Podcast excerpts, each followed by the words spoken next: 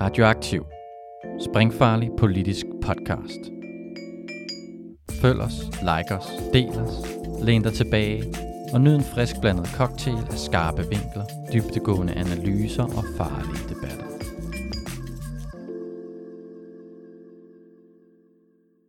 Velkommen til Sanger Mere Værdi, Radioaktivs økonomiprogram. Jeg er jeres vært, Alex Arash San Alsing Kalai. Årets Nobelpris i økonomi gik til Claudia Goldin for hendes omfattende empiriske studier af kvinders vilkår på arbejdsmarkedet, fra slutningen af 1700-tallet til i dag. Derfor er Sanger Mere Værdi taget hen på Københavns Universitet for at besøge Miriam Vyst, lektor i økonomi, så hun kan give os en rundvisning i Goldins imponerende forskning.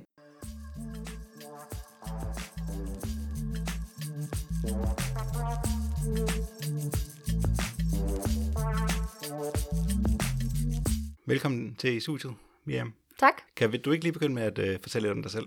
Jo, øh, mit navn er Miriam Byst, og jeg er lektor på Københavns Universitet på Økonomisk Institut, hvor jeg arbejder og forsker og underviser i både sundhedsøkonomi og også familieøkonomi. Øh, jeg underviser i Economics of Gender, som er et fag, som handler om kønsulighed og kønslighed, The Great Convergence, som øh, Claudia Goldin måske vil kalde det, på forskellige plan. Øh, ja, men min forskning handler meget også om sundhed. Og nu nævner du jo kønsulighed, som vi skal snakke om i dag, og Yes. Claudia Goldin, fordi hun har vundet Nobelprisen i økonomi her i år 2023. Hun forskede i kønsulighed og arbejdsmarkedet. Og sådan noget. Så før vi snakker om hendes forskning, hvordan er kønsuligheden i dag I Danmark, tænker i, du? i Danmark? Ja.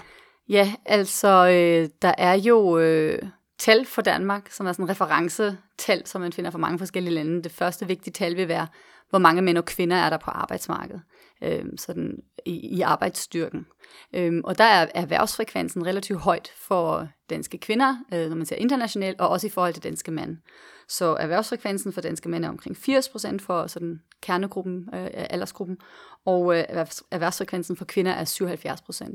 Så det er jo øh, en, en, en historie af, øh, øh kønslighed i virkeligheden, når man ser bare 30-40 år tilbage. Øh, samtidig ser vi stadigvæk noget vedvarende ulighed, når vi ser for eksempel på den såkaldte øh, gender wage gap, så hvor meget tjener en kvinde for hver krone, som en mand tjener, så er svaret i Danmark i øjeblikket cirka 87 øre. Så der er stadigvæk noget forskel i forhold til de udfaldsmål, vi ser på arbejdsmarkedet. Selvom vi har set den her stigning i erhvervsfrekvens i beskæftigelse af kvinder, øhm, så ser vi stadigvæk noget ulighed på tværs af mænd og kvinder, når vi ser på de her kernemål øh, mål for ja, succes på arbejdsmarkedet. Hmm.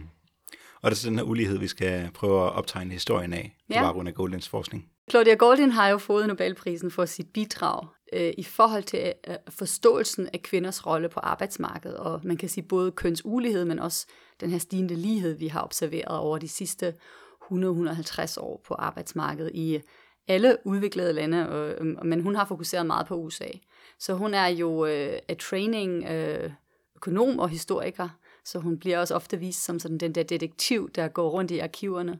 Øhm, det er en anden vigtig ting i hendes forskning, den er meget empirisk orienteret, så hun kombinerer sådan den der stærke fokus på neoklassisk teori, men, med, men virkelig med en vilje til at gå ud og finde data og, og efterprøve, hvad der sker egentlig i virkeligheden. Så hendes forskning har bidraget til, at vi forstår det, at vi forstår det, som egentlig har været en af de største ændringer på arbejdsmarkedet de sidste, lad os nu bare sige 100 år, nemlig indtoget af kvinderne på arbejdsmarkedet, og den stigende lighed, vi ser blandt mænd, øh, imellem mænd og kvinder øh, i forhold til udfaldelser på arbejdsmarkedet. Da jeg prøvede at læse lidt op på hendes forskning i forvejen, Ja. og jeg blev meget overrasket, fordi jeg har altid tænkt på udvikling på arbejdsmarkedet som, at kvinder var uden for arbejdsmarkedet, og det er så med tiden, som samfundet udviklede sig, at de kom ind på arbejdsmarkedet. Men det er åbenbart kun halvdelen af historien. Ja, og det har måske også lidt noget at gøre med, hvad for nogle sådan forestillinger, man potentielt kunne gøre sig, også at gå ind og finde data og prøve at altså, efterprøve det øh, empirisk. Så hendes øh, forskning, noget hun er meget kendt for, er jo den her U-shape, den her U-form af kvindernes arbejdsmarkedsdeltagelse, hvor hun henviser til, at så når vi går tilbage til øh, til slutningen af 1900-tallet, så var øh, kvindernes arbejdsmarkedsdeltagelse øh, potentielt højere, end vi, end vi tidligere har antaget. Og med indtog af, af økonomiske ændringer og transformation af økonomierne, øh, har den bevæget sig nedad øh, i virkeligheden. I en periode, hvor, hvor, hvor mænds øh, indkomst er steget, og hvor, hvor både øh, uddannelse og teknologi har udviklet sig i en måde, der egentlig lagde op til, at, at, at, at øhm, transfor, øh, en transformation af, af arbejdsmarkedet, som egentlig kvinderne også kunne have deltaget i. Øhm, men i den periode øhm, viser hun så, at øh, kvindernes arbejdsmarkedsdeltagelse faktisk er faldet øhm, til et lavpunkt i USA omkring 1920'erne. Så fra 1790 til 1920? Ja, så det der helt, helt lange løg, der har hun selvfølgelig ikke altid, når hun har Nej, data, så ja. der fokuserer hun meget sådan slutningen af 1800-tallet okay. øh, til starten af 1900-tallet. Yes. Øhm, ja. Øhm, hvor, man, hvor man egentlig kan se, at der er en fald i kvindernes arbejdsmarkedsdeltagelse, for at bagefter, efter 20'erne, øhm, og, og, og, og, vokse, øh, og stige igen.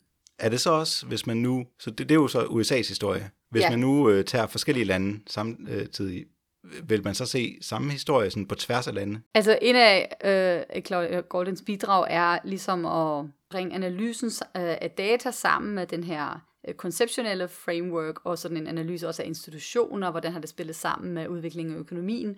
Og det er jo i sagens natur også specifikt til et bestemt land. Okay. Når det så er sagt, så er der andre, der efter hende har været inspireret at se på den her transformation i økonomien, udvikling i uddannelsesstatus, udviklingen i institutioner, hvordan har det påvirket kvinder særligt øhm, på forskellige tidspunkter af, af den her øhm, økonomiske udvikling, man kan se på tværs af landet også.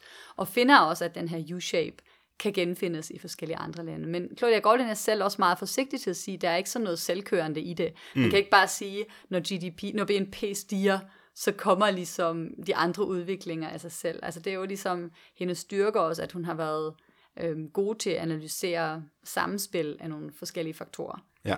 Som inkluderer ligesom øhm, den økonomiske udvikling, udvikling i uddannelsesniveau, udvikling i institutioner, også teknologiske forandringer, som for eksempel adgang til øh, prævention, som har gjort en masse for, for kvindernes øh, plan, planlægningshorisonter, som har påvirket igen, hvordan de har investeret i, i uddannelse. Og det ser man meget tydeligt i USA i 70'erne for eksempel, hvor den her meget, meget stor stigning sker. Øh, den her upwards part of the U, altså hvor, hvor kvinderne virkelig kommer ud, øh, hvor hun meget fint sådan analyserer både ud fra sådan et conceptual framework, der er både noget øh, efterspørgsel efter arbejdskraft, der er et meget elastisk udbud, og så samtidig er der noget investering i humankapital, som kvinderne i stigende grad gør, øh, sammen med nogle institutioner som p-pillen, der mm. gør, at de bedre kan planlægge deres... Altså du kan godt se, hvor det hele ligesom spiller sammen for at ja. sige, okay, det er derfor, vi har set nogle øh, kohorter af kvinder. Hendes analyse er også rigtig meget drevet af forståelsen af, hvad har forskellige kohorter egentlig haft at arbejde med. Så kvinderne i 70'erne har haft en anden ligesom, øh, referenceramme end kvinderne bare 20 år før, øh, som måske ikke i samme omfang kunne øh, for eksempel forudse, hvor meget de vil være på arbejdsmarkedet. Derfor har ikke investeret nok i humankapital, og derfor ligesom ikke har øh, på lang sigt kunne kapitalisere på den her udvikling. Øhm, så svaret er, øhm, der vil måske være nogle lignende øh, ting, der gør sig gældende på tværs af forskellige lande, men, men det er ikke sådan, at det bare hænger, hænger mekanisk sammen. Det er en proces, hvor både øh, økonomisk udvikling, teknologisk fremskridt, øh, investering i hum- humankapital, der bliver mere og mere lige. Altså alle de her faktorer ser vi jo i mange forskellige lande, spiller sammen. I forhold til det med arbejdstid, du nævner selv det med institutionelle faktorer. Og åbenbart så øh, har der været i USA en lang tid, hvor øh, der var regler om, at man ikke måtte, de såkaldte marriage bars, ja. så virksomheder simpelthen ikke måtte hyre en gift kvinde. Ja. Øh, og det betyder, at der har været en lang periode, hvor selvom lønnen er steget, så er ja. beskæftigelsen for kvinder ikke steget, fordi ja. at de var gifte. Ja, altså en, det er også noget, der spiller ind, det som jeg sagde, det her kohort-forskel, altså forskel på tværs af årgange. Øh, mange af de her institutionelle ændringer har påvirket nogle forskellige kohorter af kvinder øh, hvor man kan sige, der har været en tradition for, øh, at, at gifte kvinder øh, ligesom ikke skulle være på arbejdsmarkedet, og, og hvorfor det blev øh, ligesom institutionaliseret, det er jo et helt andet spørgsmål. Øh, øh, men, men, men der fandtes ligesom de her marriage bars, som, mm. som ligesom forhindrede, at, at kvinder øhm, når de blev gifte, kom på arbejdsmarkedet. Sjovt nok blev de så også ophævet i den periode, hvor der var størst efterspørgsel efter flere arbejdskraft, for eksempel i de her white collar, sådan office work. Altså i den periode, hvor øh, i 30'erne, 40'erne, 50'erne, hvor, hvor, hvor, hvor kontorarbejde ekspanderer, øh, der bliver mange af de her marriage bars ophævet, og, øh, og det fører så for eksempel at, at, til den der influx af også gifte kvinder øh, på arbejdsmarkedet. Og der er det jo interessant at sige, at de kvinder, de så kommer på arbejdsmarkedet, de har jo ikke set det er kommet. De har ikke haft den horizon, øh, at de kunne sige, jamen så uddanner jeg mig, fordi så får jeg en afkast for den investering. Øhm, Hvorimod kvinderne i 70'erne kan se tilbage på nogle kvindekohorter, der, der har været ret meget på arbejdsmarkedet allerede, og derved er bedre til at estimere, okay, hvor meget uddannelse for eksempel vil det være øh, nyttigt for mig at tage. Så ja, der har været de her marriage bars, som er et eksempel for sådan nogle institutionelle øh, faktorer. Øh, man kunne også nævne andre faktorer, der, der kan godt spille en rolle, altså for eksempel skatteregler, eller, eller regler omkring, om man må, må eje øh, intellectual property. Mm. Det kan jo være på tværs af kontekst noget, der, ja. der spiller ind. Så det påvirker også køns forskellen der? Øhm, altså i forhold til for eksempel skatteregler, øh, øh, ja, kan, kan der jo være nogle institutionelle faktorer, der skal vi ikke gå særlig lang tid på, før vi kommer ind i et system med, med, med uh, joint taxation, altså i Tyskland, ah, hvor man yes. ligesom laver sine øh, skatter øh, samlet som familie, og, og derved skaber nogle incitamenter, disincitamenter til at, til at være på arbejdsmarkedet for kvinder for eksempel. Ja. Så det vil jo være nogle andre faktorer, der institutionelle faktorer, der kan påvirke, um, hvordan særligt kvinder øh, investerer i humankapital og investerer mm. i deres tid på arbejdsmarkedet. Men også på den anden side, øh, øh, hvad, hvad, hvad arbejdsgiver forventer. Altså forventninger på begge sider af markedet er jo, er jo ret afgørende. Ja, er det de her, hvad er det Golden har det her udtryk, greedy jobs? Ja, det er jo så noget, hun har, hun har flyttet øh, til, øh, efter hun har forsket meget i den historiske vinkel. Øh, man kan sige, der, øh, det er det, jeg mente med The Great Convergence, der har selv talt om, at øh, den her udvikling over de sidste 150 år, øh, har jo virkelig ført til, at, at mænd og kvinder ligner hinanden meget mere, når vi kommer på arbejdsmarkedet. Øh, ligner hinanden meget mere i forhold til, at øh, de har mere uafbrudte karriereforløb, øh, arbejder det største del af deres voksenliv. Men hvorfor er det så, øh, har, har lignende uddannelse, øh, hvis, vi, hvis vi ser på uddannelsesniveauet i mange lande, USA og Danmark, så er det kvinderne, der er højere uddannet, øh, mm. typisk i forhold til degrees, end mændene nu til dags. Øh, så hvorfor er det så, at vi stadigvæk ser de her forskel i forhold til øh, øh, udfaldsmåde som, som lønnen øh, og den her gender wage gap.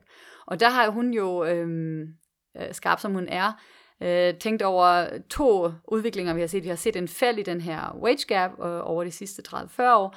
Vi har også set et fald i occupational segregation, Um, så den segregering af arbejdsmarkedet på tværs af sådan stillinger, uh, mm. hvor, man, hvor nogle occupations var mere uh, domineret af mænd, nogle mere domineret af kvinder, og der blev mere sådan blurred. Øh, men samtidig ser vi, at hvis vi ser inden for de her occupations, at vi, at vi ser stadigvæk sådan vedvarende kønsulighed. Og det har hun faktisk øh, kastet meget lys over. Og, og det hun ligesom siger, at der er nogle, der er nogle greedy jobs, der er nogle øhm, stillinger, hvor, hvor, hvor det er meget vigtigt, at man står til rådighed øh, 24-7, man har stort fleksibilitetskrav. Øh, og det spiller jo sammen også med hendes analyse af betydning af, af familieliv for, for ligesom kønsulighed. Øh, I de occupations, hvor man har meget store øh, fleksibilitetskrav, der ser vi så også de største kønsforskelle. Så på trods af, at vi ser sådan stigende lighed på tværs af mænd og kvinder i forhold til uddannelse, i forhold til arbejdsmarkedsdeltagelse, øhm, så, så det er egentlig også noget, der er spændende ved hende. Hun holder ikke fest i noget, sådan, det her mm. har jeg vist, og det her er vigtigt. Altså nu, nu er vi bare et andet sted, og det spiller også tilbage til den her, det er ikke alle perioder i, i historien det samme, der afgør, hvad der øh, er vigtigt for for eksempel kønsulighed eller lighed. Ja nu til dags øh, vil hun nok selv, og nu lægger hende ord i munden, vil hun nok ligesom sige, jamen sådan noget som taste-based discrimination, altså der er nogen, der bare ikke rigtig gider at ansætte kvinder. Det, det vil hun måske ikke tænke er det allervigtigste, der forklarer kønsulighed. Altså hun vil nok sige, at der, er nogle, der, der, der sker nogle ændringer undervejs for, hvad der er vigtigt, og øh, den her fleksibilitetsdemand, øh, der er i nogle jobs frem for andre, og det er mm. typisk også de jobs, der er velbetalt, det driver noget af den, øh, den ulighed, vi ser fordi det typisk er kvinderne, der skal være den der on the call parent, og ja. kvinderne, der ligesom stadigvæk tager meget af øh, familieansvar på sig.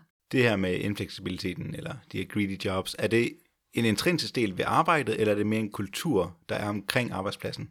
Ja, det er jo et godt spørgsmål. Altså, øhm, man hører det jo efter, man hører jo ofte, at det er sådan noget nødvendighedens spil. Altså sådan er det bare, og sådan skal et øh, Øh, business job bare være, at du ligesom har nogle sindssyge arbejdstider. Og øhm, jeg synes egentlig, at hendes analyser af, af nogle andre occupations, der har ændret sig ret meget, er, er ret interessante. Altså hun fokuserer for eksempel på sådan noget som farmaceuter og, og nogle forskellige sundhedsfaglige uh, occupations, hvor, hvor hun ligesom viser, at um, de har også et ret højt skillset, og altså de er også ret prestigefyldt, men, men der er det nemmere at ligesom at, at forene. Øh, altså, de har ikke de samme fleksibilitetskrav.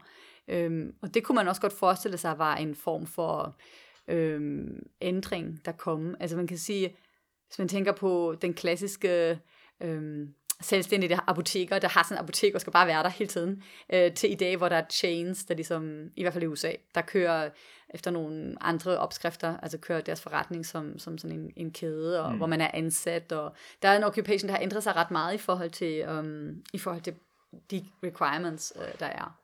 Så det er jo ikke øh, slået i sten, at, at, at ting ikke kan ændre sig, og at der kan komme enten øh, kulturændringer, eller også bare nogle ændringer i den måde, øh, det her marked for eksempel fungerer, at, at, at det derfor øh, ændrer sig.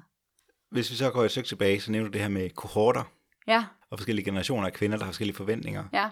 Hvordan, hvordan kan man se det i data? Jamen, øh, der er hendes øh, forskning igen øh, ret detektivdrevet. Altså hun, øh, hun samler en hel masse data omkring, altså hun danner nogle hypoteser og siger, okay, hvis det her er rigtigt, så skulle jeg se, det jo det her i data.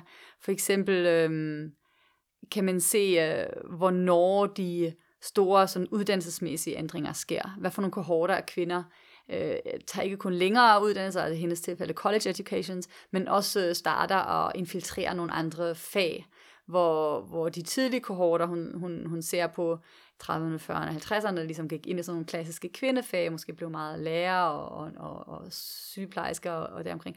Og hvor vi ligesom ser, okay, der sker et skift til nogle uddannelser, for eksempel, som kræver, at man egentlig har en forventning om, okay, hvis jeg læser det her, så er det også fordi, jeg, jeg skal ligesom arbejde i det her.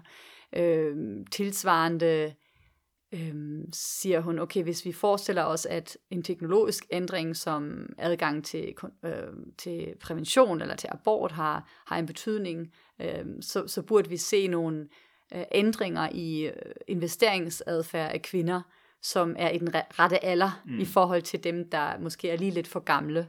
Så hun viser, at introduktionen af p-pillen, og der er jo kommet ret stor diskussion omkring lige præcis det der del af hendes arbejde, men der er også noget med samtidig få kvinder i USA også adgang til abort. Men hvis vi nu ser på det som en stor øh, samfundsudvikling, at der kommer noget mere reproduktive sådan rettigheder, øh, så ser hun på nogle kohorter af kvinder, der, der får adgang til det, og nogle kohorter, der er lige, for gamle, lige lidt for gamle. Mm. Så er der også noget variation på tværs af forskellige steder i USA, hvor udbredt det er. Og så siger hun, okay, hvis vi forventer, at det har spillet en rolle, så vil vi forvente, at vi ser en anden investeringsadfærd. Så ser vi, at kvinderne gifter sig senere, tager mere uddannelse. Var det et naturligt eksperiment? Eller? Jamen, det er også sådan et naturligt eksperiment, hvor hun ligesom udnytter, at p-pillen bliver, øh, bliver, man får adgang til, til p-pillen på forskellige tidspunkter i forskellige stater. Øhm, der er andre forskere, der er inspireret af hende, også har lavet, altså set mere på abortrettigheder, der også i samme periode ligesom bliver udvidet, og, øhm, og folk får, får mere adgang til reproduktive rettigheder. Øhm, og der er hun også, øhm, og det er også vigtigt at sige, når man har hørt om hendes Nobelpris, så har det nogle gange lidt fået den der indtryk, jamen hun har bare lige sådan set lidt på kvinder, og øh, hun har bare lige lavet et studie om p Hun har jo ikke fået øh, Nobelprisen for et studie, der empirisk har været øh, særlig veludført. Hun har fået det for ligesom den der agenda, hun har sat. Øh, man skal huske tilbage, hun fik sin PhD, jeg mener i 72, øh, en kohorte, hvor der var 5% kvinder, der fik øh, PhD'en øh, i en tidsperiode, hvor man seriøst, når man lavede labor economics, måske bare slet ikke havde data om kvinder. Slet ikke interesserede sig for halvdelen af arbejdsmarkedet nu til det, men, men altså øh, ikke, ikke stille de samme spørgsmål, så hun har ligesom drevet et helt forskningsfelt fremad. Ja, der kom jeg lige lidt væk fra dit spørgsmål, tror jeg. jeg blev helt men det, det er også spændende. Ja. ja. Det vil jeg egentlig gerne vende tilbage til, men ja. jeg vil gerne tilbage til det med kohorterne. Ja, er det, kan man stadig se den udvikling i dag, eller er den sådan konvergeret, hvis man siger det sådan? Du tænker, at successive kohorter har lidt andre forventninger? Ja, forventninger til beskæftigelse ja. og sådan noget.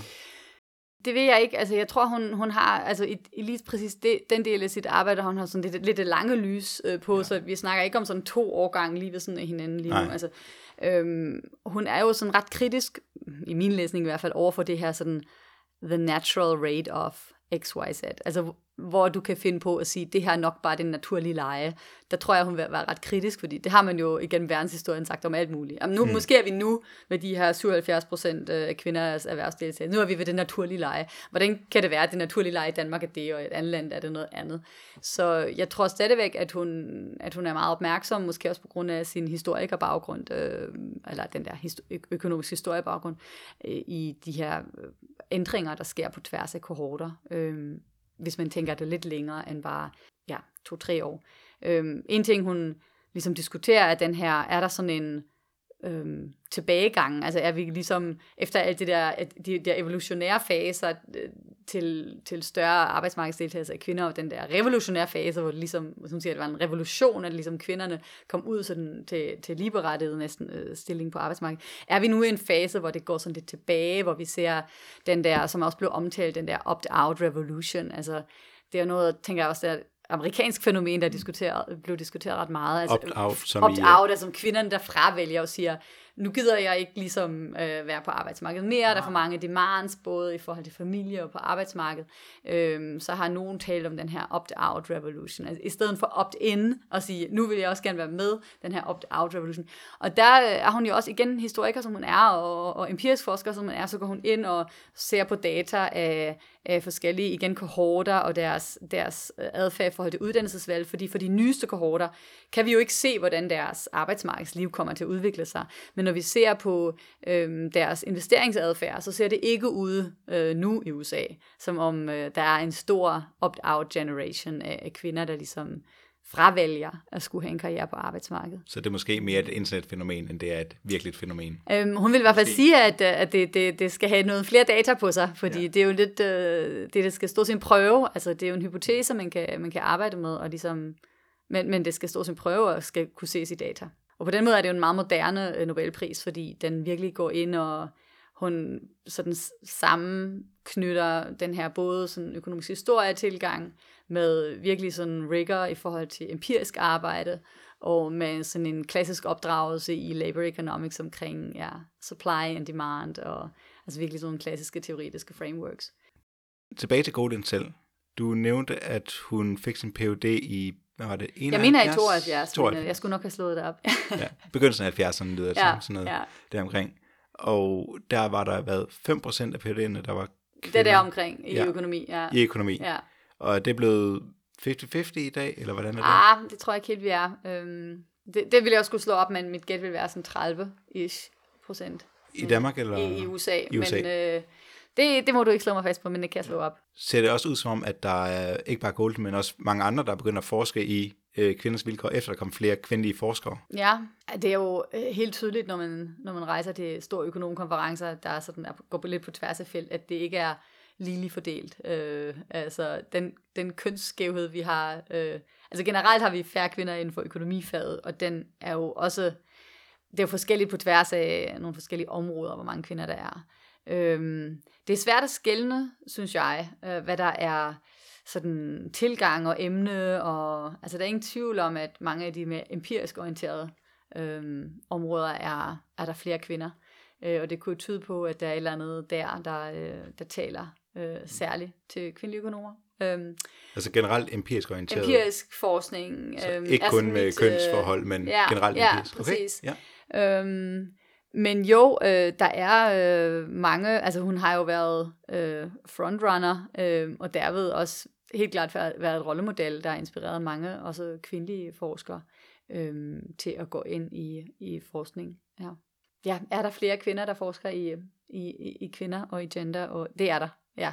Man kan sige, at har der været et efterslæb, har vi, har vi set for lidt, har, det, har der været for få mænd, øh, der har, altså det er ikke ligesom om, de har taget mændenes plads, altså det, det er mere sådan, vi har udvidet øh, ja. kagen, øh, og har opdaget, hov, øh, der er faktisk øh, et spørgsmål her, eller nogle, nogle områder, der er enormt vigtige på forskellige plan, ja. Meget af Golins forskning har jo så været, så vidt jeg har forstået, deskriptivt. Altså hun har set, hun har samlet data ind på, hvordan udviklingen har været. Er der også en normativ aspekt i det? Eller? Jeg synes ikke, der er særlig meget normativ i det, men, men der er, øh, og det kendetegner hende måske også, at der ikke er sådan en prescription, hvad er det, vi burde gøre.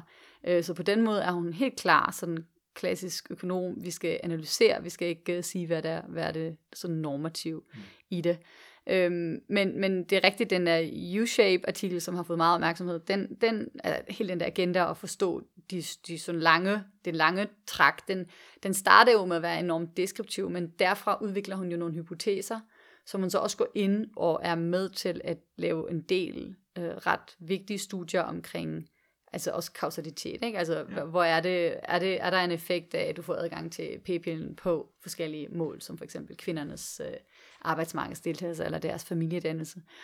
Øhm, så, så der går hun jo ind og øhm, bidrager med noget forskning, der er med til at kvantificere nogle bestemte faktorers betydning.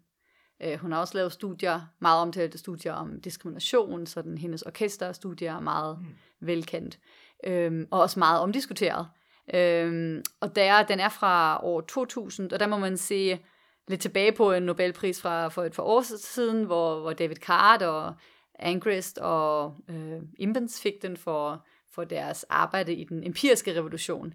Det er jo lige der omkring, altså, at den empiriske revolution sådan virkelig øhm, bliver, bliver stort. Altså, øhm, og, og der har hun også bidraget noget metodisk og noget sådan, ligesom har, har lavet nogle studier om nogle af de store spørgsmål, men har været fokuseret på at være, altså, at være sådan metodisk øh, øh, skarp. Mm. Du må egentlig godt fortælle om orkesterstudiet, fordi jeg synes, det er en fed historie. Jamen, altså, det er jo også lidt altså en fed historie, fordi den siger så meget om hende. Hun er enormt øh, fokuseret på detaljer og om altså forstå den verden omkring hende og se data. Altså jeg, jeg ved ikke, hvordan hun fik ideen, men hun læste nok om de der øh, orkestre, øh, de, de store klassiske orkestre i USA, som ligesom ændrede deres øh, audition-regler på et tidspunkt. De var meget mændedomineret, og det var meget sådan de der, øh, hvad er det, de hedder, conductors, de der øh, dirigenter, de, ja. de, de, de valgte ligesom de, som de synes bedst egnede kandidater, og det var sjovt nok altid, eller ofte, deres andre venners mandlige studerende, som så kom til at spille i de her orkestre. Øhm, og der, det hun så gjorde, er sådan en kombination af den nogle hypoteser omkring, okay, der er måske noget diskrimination, der foregår der. Det kan enten være, fordi mændene har en bestemt præference, det kan også være sådan noget implicit noget. Altså det er, det er de ikke særlig gode til at skælne. Men der er potentielt noget, noget diskrimination der, og det der så sker, at man ændrer øh, øh, optagelsesprøverne til de her orkestre, og introducerer sådan en screen, man stiller op, så man ligesom laver sådan nogle blind auditions. Øh, og det gør man på forskellige tidspunkter for forskellige orkestre, øhm, og fordi de der musikere, de spiller de der auditions både før og efter de der screens er introduceret, så kan hun ligesom gå ind og sige, jamen hvad betyder de her screens for andelen af kvinder, der faktisk kommer igennem de her øh, auditions og kommer ind i orkestrene.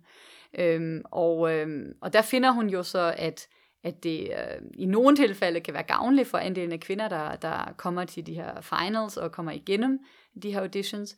Øhm, resultaterne er ikke stærke for alle øhm, forskellige typer af auditions, man kan forestille sig. Og hun analyserer ligesom, er det her på grund af, øhm, at, at, at kvinderne ligesom nu får en chance, eller er en del også, at øh, nu hvor der er den her blind screen, er der faktisk nogle andre kvinder, der tænker, hmm, her kan jeg jo da godt stille op, fordi de har tidligere måske holdt sig tilbage, eller tænkt, jeg behøver slet ikke komme, fordi altså, jeg har alligevel ingen chance. Så den her direkte effekt, den vil være, kvinderne, de kommer faktisk igennem, de er dygtige, de kommer igennem, fordi den her diskrimination er taget væk, og der er også noget composition, altså noget sammensætning, er der flere mm. kvinder, der kommer øhm, og faktisk øh, prøver. Og hun finder faktisk noget indikation for, for begge dele af det, øhm, og det er jo interessant i forhold til rigtig mange diskussioner, vi har, både om kvotering og om hvordan vi udvælger kandidater, om er vi så meri, altså er vi så er, altså merit-based, som vi tror vi er.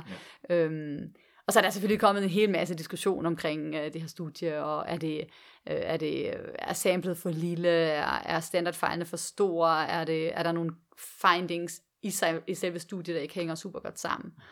Øhm, og der må man jo bare sige, at det er et barn af sin tid, altså det er i, sådan, i begyndelsen af den øh, den empiriske revolution, det er, det, det er en enorm veldesignet studie, der har givet så mange mennesker idéer, for eksempel hele det der hav af korrespondancestudier, som vi har set bagefter, hvor man har randomiseret CV'er og sendt det til, til, til altså jeg tænker, det, det, det her ligesom at se det der eksperiment, og se hvad det betyder, at man blinder, eller at man bruger nogen ting, eller skjuler noget andet, øhm, det har haft en enormt stor indflydelse på empirisk forskning.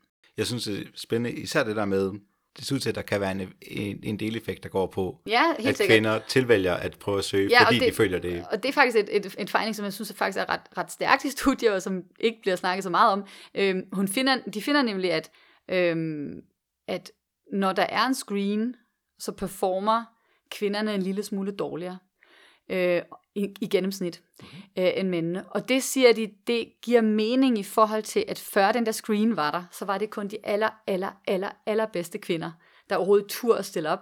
Øh, og rigtig mange var discouraged. Mm. Så når du starter at udvide, hvem der tør at komme, så, så må du alt andet lige også sænke kvaliteten en, altså en smule. Ikke? Og det er jo bare noget, der er øh, slet ikke normativt. Det, det er bare sådan, altså, der har bare været en fordeling af mænd, der har, har altid været der, og så nu er der en fordeling af kvinder, og altså, det, det, det er interessant at se, hvordan det virker, og det er interessant for at generere nogle nye hypoteser, hvordan for eksempel kvoter vil fungere, eller, eller ja, hvordan man kan bruge det i andre sammenhæng.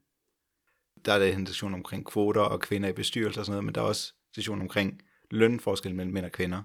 Vil der, vil der være nogle inspiration til tiltag, man kunne gøre fra hendes forskning, for eksempel i forhold til løn, øh, blandt andet i forhold til fleksibilitet på arbejdsmarkedet? Er noget, man gør fra politisk hold for at hjælpe på fleksibiliteten? Ja, altså som vi har snakket om, har Golden jo egentlig altid holdt sig sådan ret tilbage med sådan nogle øh, policy øh, øh, anbefalinger. Altså, jeg tror, hun, hun går meget op i at ligesom beskrive, hvad det er, det vi ser, og hvad er det, kan vi sige, hvad, hvad, der, driver de her, hvad der driver de her forskelle. Øhm, nu, nu ved jeg ikke, om, øhm, om jeg lægger hende ord i munden, men altså, jeg tænker sådan på helt individniveau, vil hun sige, kvinder, læs noget andet. Altså, gå i de her high-paying, uh, less flexibility-agtige uh, occupations. Altså, øhm, men det er klart helt det der område omkring familie og øh, forventninger til forældreskab, mm. øh, kan vi strukturere det på en anden måde, så vil det påvirke, hvordan arbejdsmarkedsforholdet er, fordi de to ting hænger jo uløseligt sammen for en meget, meget stor flertal i vores samfund. Vi er alle sammen, langt de fleste af os, øh, altså, nu er det personligt, altså heldige, at de får børn på et eller andet tidspunkt, langt de fleste af os øh, er på arbejdsmarkedet, har vi lige snakket om. Mm. Så, så det er jo en nexus, som vi ikke sådan helt kommer væk fra. Øhm, så, så det er da klart, at øh, den her, hendes resultater ligger op til, at vi tænker over, hvordan vi indretter øh, hvordan vi indretter øh, systemer og, og barselssystemer eller øh, arbejdstidsreguleringer og hvad det nu kan være.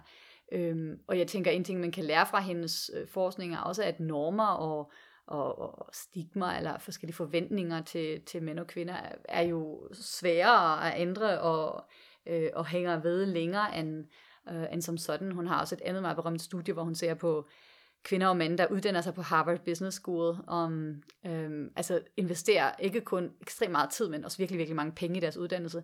Og de starter alle sammen på relativt samme løn, men så ender de efter 7-8 år med øh, kæmpe kønsforskel på tværs af de her den her super selekterede gruppe af vildt engagerede mennesker, mm. der virkelig har investeret meget i deres uddannelse.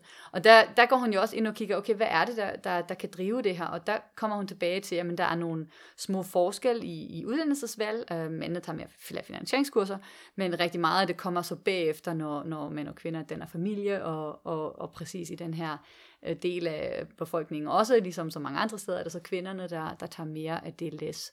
Måske også fordi de har nogle partner, der, der øh, tjener mange penge, og altså der er mange forskellige ting, der spiller ind, ikke? Men, så, så det tænker jeg, at hendes bidrag er ligesom også at sige, okay, hvis vi nu har nogle hypoteser, lad os prøve, hvordan det ser ud i data, lad os derfra give øh, det politiske hold også nogle muligheder til at se, hvad der potentielt kan gøres ved det, hvis man ønsker det. Mere end vist. Tusind tak for, at du var med i podcasten. Jamen øh, selv, altid en fornøjelse.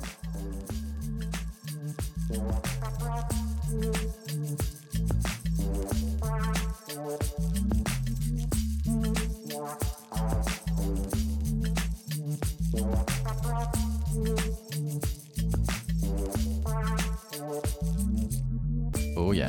Inden du smutter, husk nu lige at følge Radioaktiv. Vi er på Facebook, Twitter, på SoundCloud eller i din podcast-app. En række af vores podcasts udkommer også som video på YouTube. Du må også gerne dele os med dine venner.